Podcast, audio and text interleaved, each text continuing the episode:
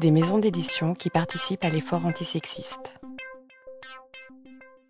Peu de maisons d'édition euh, donc dans la sélection, 4 sur 32, qui indiquent clairement dans leur catalogue en ligne le souci premier de l'engagement sociologique, voire idéologique, ce qui ne veut pas dire, ce qui ne veut pas dire bien sûr que les autres ne le pratiquent pas. Simplement, il n'y a pas cet éclairage explicite revendiqué.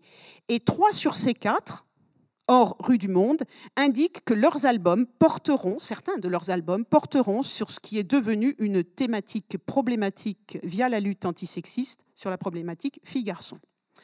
Ce qui signifie pour moi sans doute que bien d'autres maisons pour ne pas dire toutes celles citées par la sélection, accueillent des albums où il sera question d'antisexisme, mais sous une forme non systématique. Et dans ces cas, il y aurait à distinguer, me semble-t-il, les maisons qui affichent comme critère premier de publication une haute exigence esthétique, sans compromis, de celles qui parfois ou souvent s'en remettent aux décisions économiques de leurs représentants et de leurs représentantes.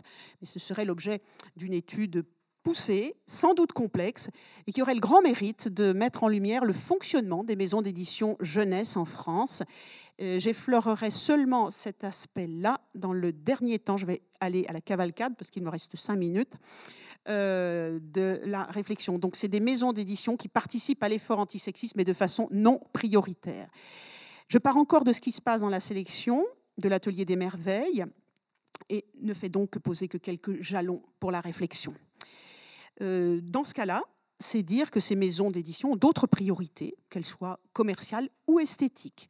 Alors, j'ai repéré qu'il y avait souvent des personnages récurrents qui parfois mettaient un peu de trouble dans le genre.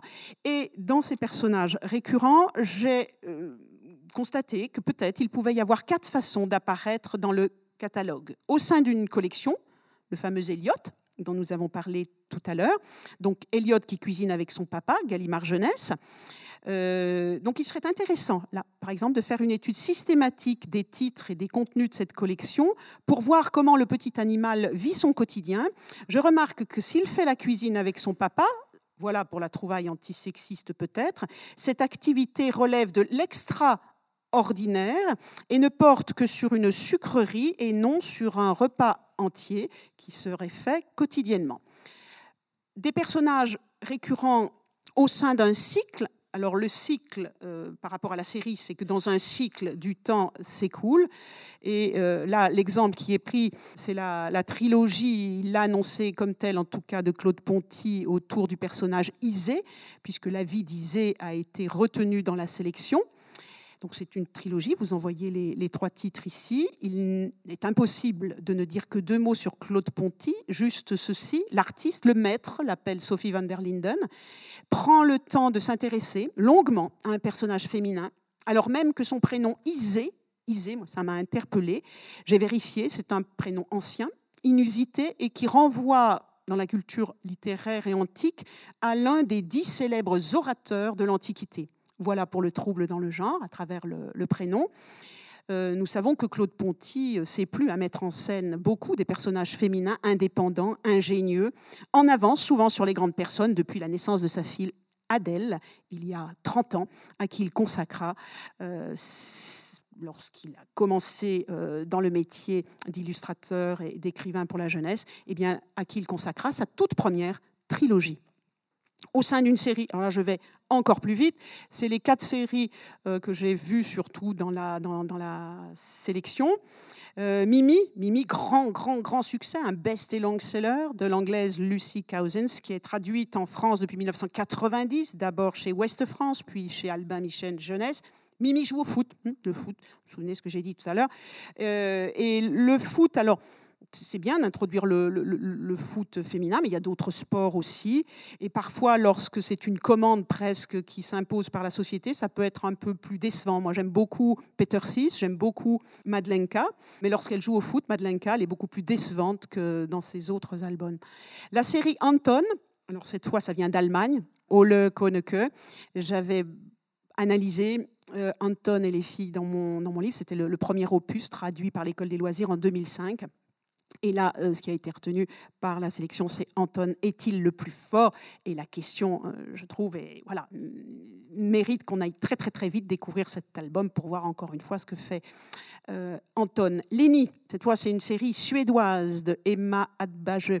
Léni fait le bébé chez Cambourakis, une belle maison d'édition, en tout cas je trouve pour moi. Une seule série française, la série, mais faut-il encore parler de série avec Olga d'Ilia Green, puisqu'il y a une vraie coupure temporelle dans les dates de publication, notamment entre 2008 et 2014, et que les titres ne mettent pas forcément en évidence le personnage d'Olga. Euh, la preuve, dans la dictature des petites couettes, c'est tout un programme. Si vous ne connaissez pas cet album, il faut aller le voir de toute urgence.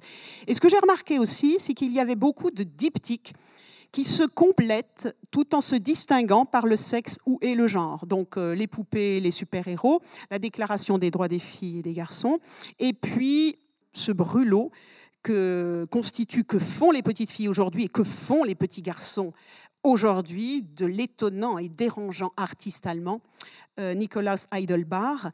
C'est paru aux grandes personnes en 2014, distribution Gallimard. Il y a 20 ans environ, paraissait en traduction toujours et au sourire qui mord chez Christian Bruel, hébergé par Gallimard Jeunesse, au théâtre des filles et que font les petits garçons? C'est un ABC, un ABC rentre dedans, les grandes personnes en proposent la suite, 30 euh, ans après. C'est courageux, car on y lit les représentations des fantasmes d'un artiste adulte sur les enfants, mais ne serait-ce pas aussi tout simplement des fantasmes enfantins Et puis, il y a des personnages uniques dans des albums uniques. J'en ai retenu deux parce que je les ai lus souvent. L'heure bleue euh, chez Mémo. Euh, si vous lisez cette histoire, on a l'impression que du temps s'écoule, toute une vie sur la planète Terre. Il y a un horizon qui est bombé comme ça. Or, c'est un petit moment d'une famille très élargie. Et quand on regarde bien les activités, notamment des deux personnages adultes, euh, mi-humains, mi, ce sont des formes plastiques, eh bien on s'aperçoit qu'il se passe euh, de, belles choses. Et les farfelus aux fourmis rouges, qui aussi méritent le détour.